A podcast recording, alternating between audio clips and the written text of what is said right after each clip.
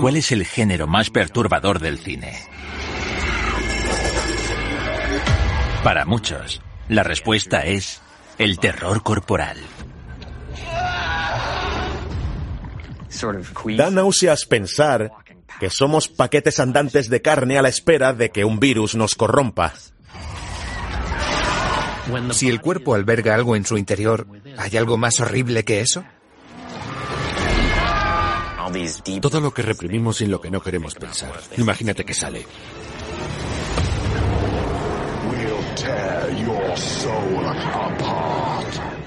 Hellraiser es increíble. Es maravillosa y exquisita. Es el terror de estar vivos y de tener un cuerpo, el terror a las personas, al mundo natural y al sobrenatural.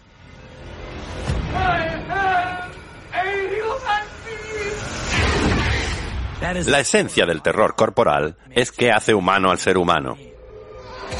¿Es esto o es otra cosa?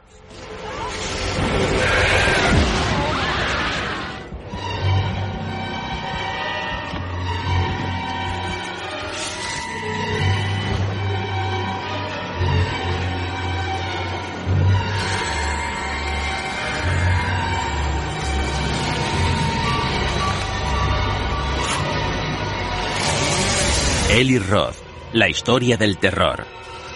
Terror corporal. Todos tenemos cuerpo. Unos son jóvenes y fuertes, otros cárceles decadentes. No cuesta mucho pasar de un estado al otro. Algo de tiempo, una enfermedad, una desgracia, y podríamos sufrir el terror corporal. Pero algunas personas hallan una emoción especial en explorar los terrores de la carne y las sensaciones extremas. Personas como Clive Barker, director y guionista del clásico pionero del terror psicosexual, Hellraiser, los que traen el infierno.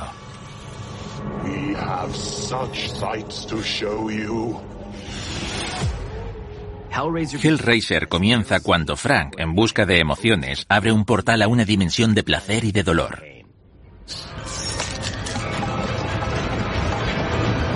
Tras la aparente muerte de Frank, su hermano Larry, su segunda mujer, la nerviosa Julia, y Kirsty, la hija de Larry, se mudan a la casa familiar. Pero aún quedan restos de Frank en el suelo. Un poco de sangre le permite escapar de la dimensión del infierno.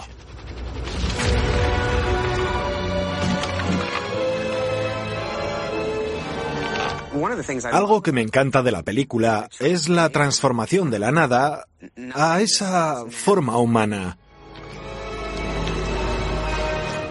Poco a poco ves más cuerpo. Al principio es una labor sensacional de títeres. Luego se convierte en un actor con músculos fibrosos y sangrientos.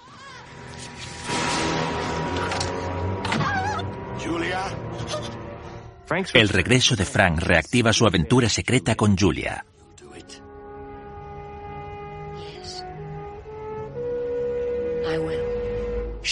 Ella empieza a llevar hombres al desván para que Frank se beba su sangre.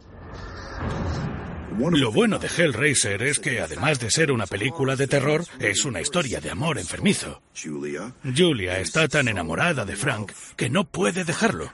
Ya sabemos lo que es eso. Tienes una relación que sabes que no es sana, pero no puedes dejarla. Está tan adicta a esa aventura enfermiza que es capaz de matar a otras personas para resucitarlo.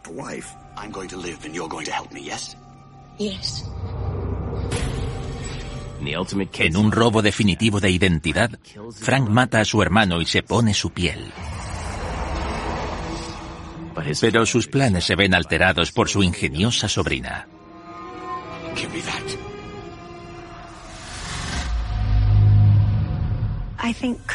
Creo que Kirsty es una chica muy normal y no espera que en la trayectoria de su vida acabe teniendo que negociar su alma con demonios del infierno.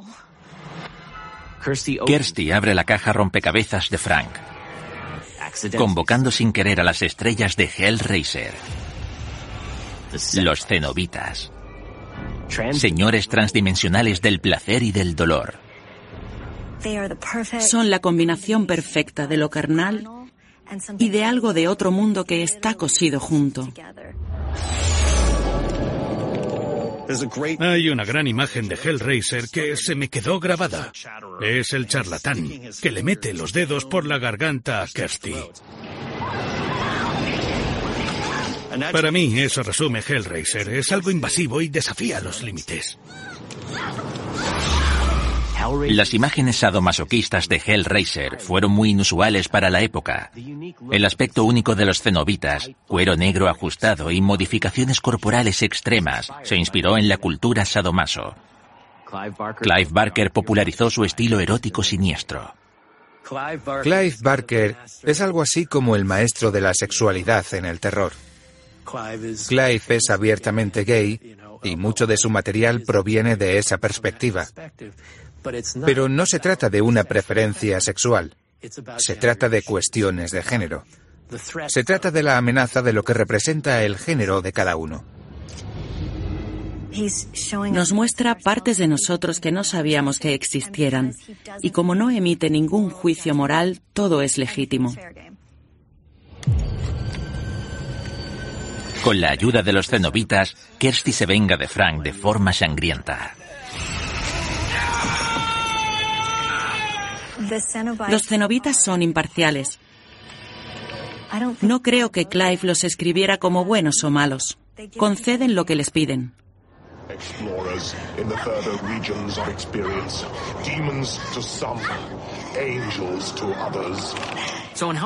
Por tanto, en Hellraiser, ¿qué es el monstruo? ¿Qué es la amenaza? La amenaza es la obsesión, mucho más que los demonios. Vas con los demonios cuando no superas tu obsesión, tu fijación por la caja rompecabezas, cuando has rechazado tu vida y te has entregado. ¿Te está gustando este episodio? Hazte fan desde el botón Apoyar del podcast de Nivos.